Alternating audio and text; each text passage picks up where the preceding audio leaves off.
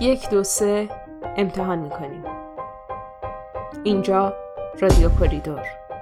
صدای من نارسیس هفخری را میشنوید.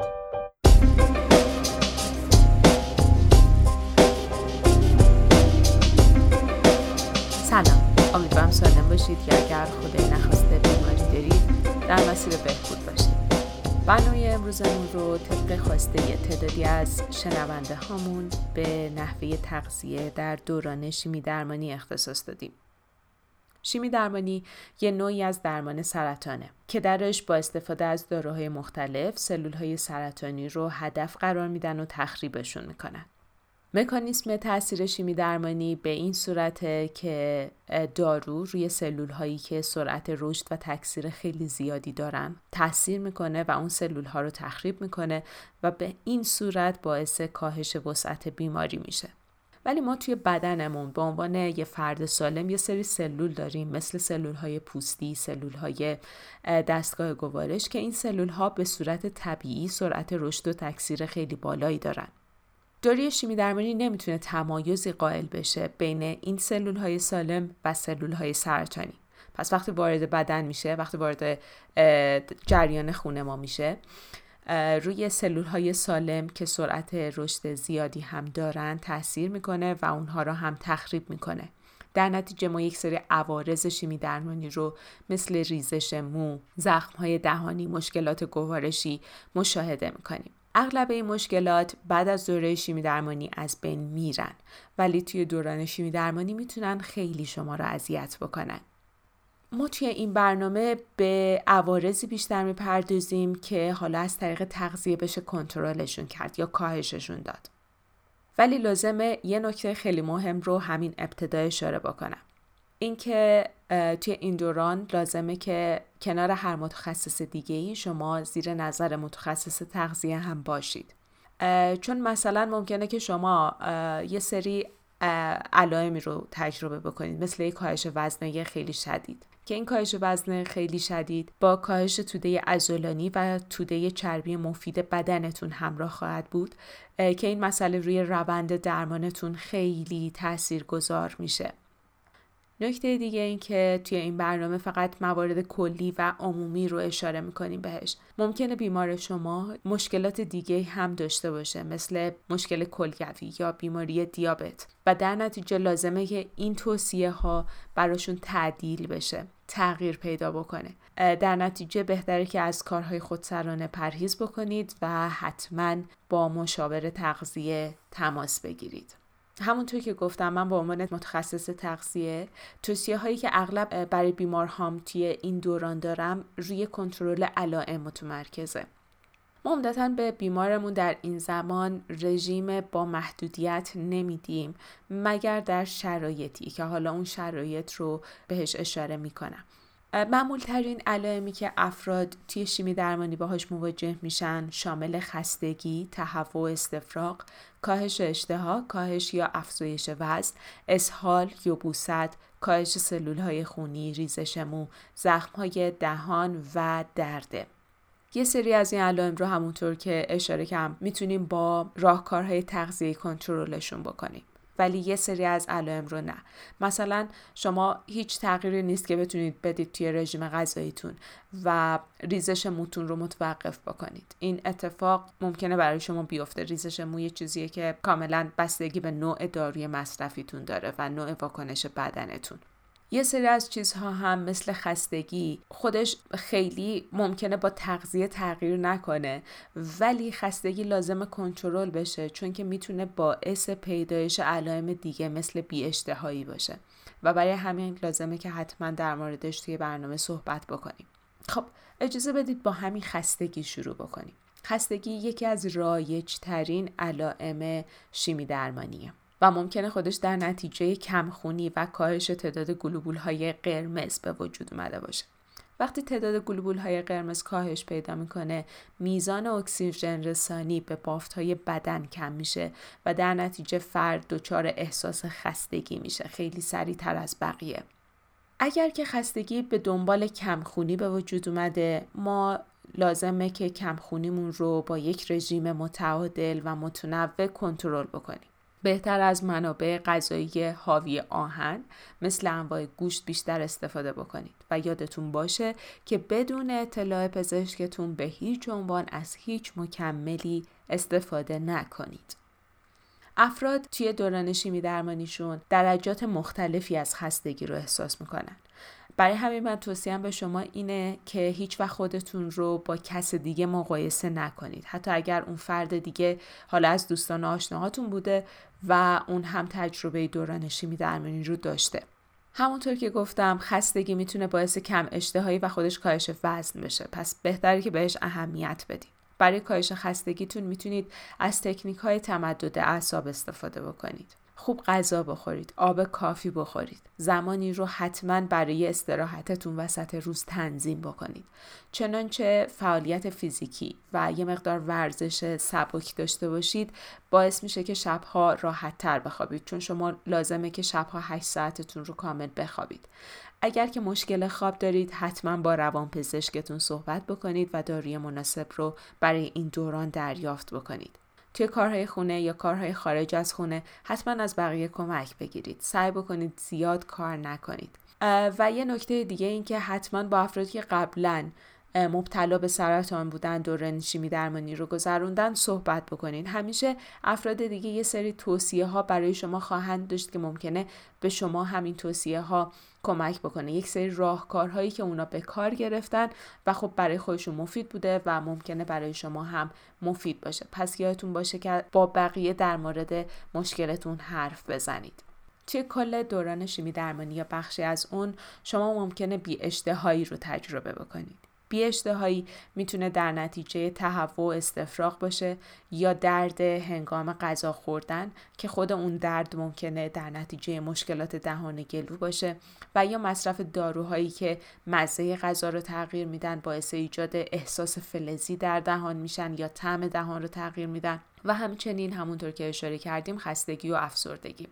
من همیشه باز توصیم اینه که شما لازم اون علامت رو مشخص بکنید چی باعث میشه که میلتون به غذا خوردن کم بشه و اون علامت رو حل بکنید. توصیه کلی من به بیماری که کم اشتهایی داره و در واقع همپاشون که حالا بیشتر مسئول دادن غذا و این مسائل میشه اینه که بیمار ما به جای اینکه سه وعده در روز غذای پرحجم بخوره بهتره که بیایم تعداد وعده های غذایی رو بیشتر بکنیم. 5 6 7 8 وعده غذاییش بکنیم و حجم وعده رو کمتر بکنیم. اگر بیمارمون به خاطر مزه فلزی غذا نمی‌خوره یادمون باشه که باید تماس غذا با فلز رو کمتر بکنیم. بهتر واسه غذا خوردنش از ظروف و قاشقهای پلاستیکی استفاده بکنه یا توی ظروف غیر فلزی در واقع غذا رو طبخ بکنیم. اگر که به خاطر احساس افسردگی غذاشو کمتر می‌خوره می‌تونیم یه مقداری ورزش و پیاده روی رو اضافه بکنیم. این کار باعث میشه که بیمار ما تمایل بیشتری واسه غذا خوردن داشته باشه. بعضی از بیماران به خاطر احساس خستگی غذا نمی‌خورن. ما در این شرایط لازمه که غذا رو بیایم پورش کنیم نرمش کنیم. یعنی کمترین نیاز رو به جویدن بیمارمون داشته باشه که بتونه راحت تر غذا رو بخوره. ولی اگر که ما مشاهده بکنیم که بیمارمون انقدر بی اشتهایی داره که دیگه اصلا غذا نمی‌خوره و دچار کاهش وزن خیلی شدید شده لازمه دانسیته انرژی و پروتئین غذا رو براش بالا ببریم و به اصطلاح غذاهایی رو به بیمار بدیم که غنی شده هستن. توی این بخش حتما لازمه که شما از یک متخصص تغذیه کمک بگیرین. ولی من یک سری توصیه کلی رو اینجا بهش اشاره خواهم کرد. می‌تونید برای غنی کردن غذا از پودر پروتئین یا شیر خشک استفاده کنین از پنیر استفاده کنین تخم مرغ آبپز و رنده شده رو توی برنامه بذارید و همینطور برای بالا بردن میزان انرژی غذا از روغن زیتون استفاده کنید چرا به جای روغن زیتون نمیگم کره یا روغن های جامد؟ به خاطر اینکه روغن های جامد خاصیت ایجاد التهاب دارن و می‌تونن بعضی از عوارض رو تحریک بکنن و در کل انتخاب خوبی برای افراد سالم و بیمار ما نیستن. درسته که ما توی این دوران محدودیت غذایی قائل نمیشیم ولی وقتی می‌تونیم یه انتخاب بهتر و سالمتر داشته باشیم خب ترجیحمون اون انتخاب بهتر و سالمتر خواهد بود. یادتون باشه از شکل و رنگ و در واقع طراحی غذا قافل نشید. مریض ما درسته که مریضه ولی نیاز داره که وقتی سینی غذاشو می‌بینه سینی غذا اشتها برانگیز باشه یه غذاهای ترکیبیه حالا که چهره قشنگی ندارن یا مزه قشنگی ندارن مسلما در شرایط عادی هم خوردنشون خیلی سخت خواهد بود چه برسه به شرایط بیماری. پس حتما به شکل و ظاهر غذا اهمیت بدیم. یه موسیقی ملایم توی فضا پخش بکنیم. یه برنامه شاد موقع غذا خوردن پخش بکنیم. برای اینکه بیمارمون تمایلش به خوردن و موندن توی اون فضا بیشتر بشه. سعی بکنیم دور هم غذا بخوریم. بیمارمون تنها یه گوشه نشینه و مجبور باشه تنهایی غذا رو بخوره چون تنها غذا خوردن تمایل به غذا خوردن رو کاهش میده. پس به این نکته هم دقت بکنیم. همونطور که اشاره کردم شیمی درمانی می‌تونه منجر بشه به تهوع استفراغ. تهوع استفراغ خودش باعث میشه که بیمار تمایلش برای غذا خوردن کاهش پیدا بکنه و در نتیجه میزان غذایی که می‌خوره کم بشه. چه این موارد بهتره که با خوردن غذاهای نرم و راحت هضم شو و خوردن وعده های غذایی به صورت کوچیک و کم حجم ولی پرتعداد فشار وارد بر معده رو کم بکنید. غذاها رو نه خیلی داغ نه خیلی سرد مصرف کنید و از خوردن غذاها و نوشیدنی هایی که تم یا بوی خیلی قوی دارن اجتناب بکنید. بوی لیمو ترش، مکیدن تکه های یخ و همینطور خوردن زنجبیل جز مواردیه که می‌تونه حالت تهوع رو بهتر بکنه. ولی اگر تهوع و استفراغ خیلی داره اذیت می‌کنه و تکرار میشه حتما به پزشکتون بگید تا داروی لازم رو براتون تجویز بکنه. همونطور که اشاره کردیم شیمی درمانی روی سلول هایی که سریع تکثیر میشن تاثیر می‌کنه. مثل سلول های ناحیه دهان گلور و لب ها که خب نهایتا باعث ایجاد زخمای دهانی و درد هنگام غذا خوردن میشه و اشتهای مریضمون رو کمتر می‌کنه. من یه توصیه بهتون می‌کنم که حتما دو هفته قبل از اینکه شیمی درمانیتون شروع بشه با دندان پزشکتون صحبت بکنید بهش مراجعه بکنید ویزیت بکنه دندون هاتون رو و بهداشت دهانتون رو چون که در دوران شیمی درمانی نمی‌تونید کار دندون پزشکیتون رو انجام بدید. وقتی هم شیمی درمانی انجام میدین هر روز توی آینه زبانتون رو بررسی بکنید دهانتون رو مرتوب نگه دارین. دهان زبانتون رو تمیز نگه دارید. از یه مسواک خیلی خیلی نرم استفاده بکنید چون مسواک اگر زبر باشه می‌تونه باعث ایجاد خونریزی های دهان بشه. اگه که مسواک زدن باعث ایجاد خونریزی میشه. حتی مسواک نرم رو نمی‌تونید تحمل کنید یا درد خیلی زیادی ایجاد می‌کنه. بهتره که از یک گوش پاک کن که روش خمیر دندون گذاشتین استفاده کنید و حتما دهانتون رو تمیز کنید باش. به هیچ عنوان از دهانشویه های حاوی الکل استفاده نکنید. بهترین دهانشویی که شما می‌تونید توی خونه درست بکنید اینه که هر روز یک چهارم قاشق چایخوری جوش شیرین و یک هشتم قاشق چایخوری نمک رو در یه فنجان آب گرم حل بکنید و بعد از هر غذا و نوشیدنی که می‌خورید یک بار این رو قرقره بکنید و خالی بکنید. حالا همه این چیزا باعث میشه که شما از زخم دهان پیشگیری بکنید ولی ممکنه به هر حال این زخم دهانی به وجود بیاد. توی مواقعی که زخم دهان دارید بهتره که غذاتون رو نرم و پوره شده بخورید لقمه هاتون کوچیک باشه. اگه غذاتون جامده بافتش رو با اضافه کردن یه چیزی مثل ماست نرم بکنین غذاها رو به صورت سرد و یا در دمای اتاق بخورید چون که نباید دهانتون بسوزه.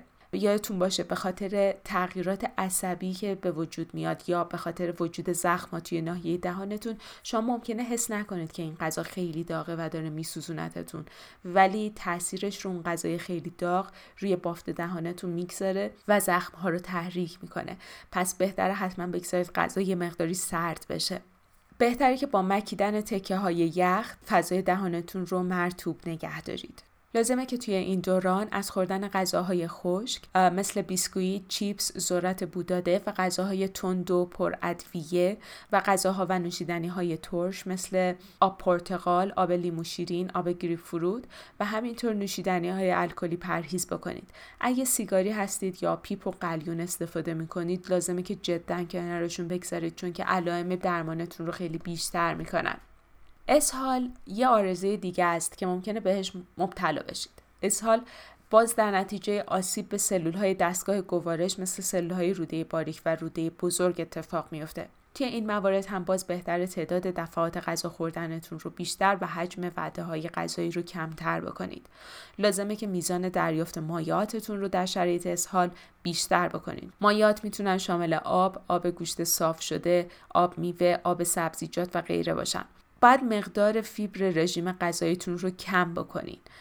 شیر رو توی دوران اسهال استفاده نکنید چون که می‌تونه باعث بیشتر شدن اسهالتون بشه غذاهایی مثل موز برنج سفید نون بدون سبوس و ماست ساده رو می‌تونید توی برنامهتون داشته باشید و خیلی می‌تونن کمک بکنن توی این دوران و از خوردن غذاهای چرب، سنگین و غذاهای شیرین شده و نوشابه هم جدا خودداری بکنید.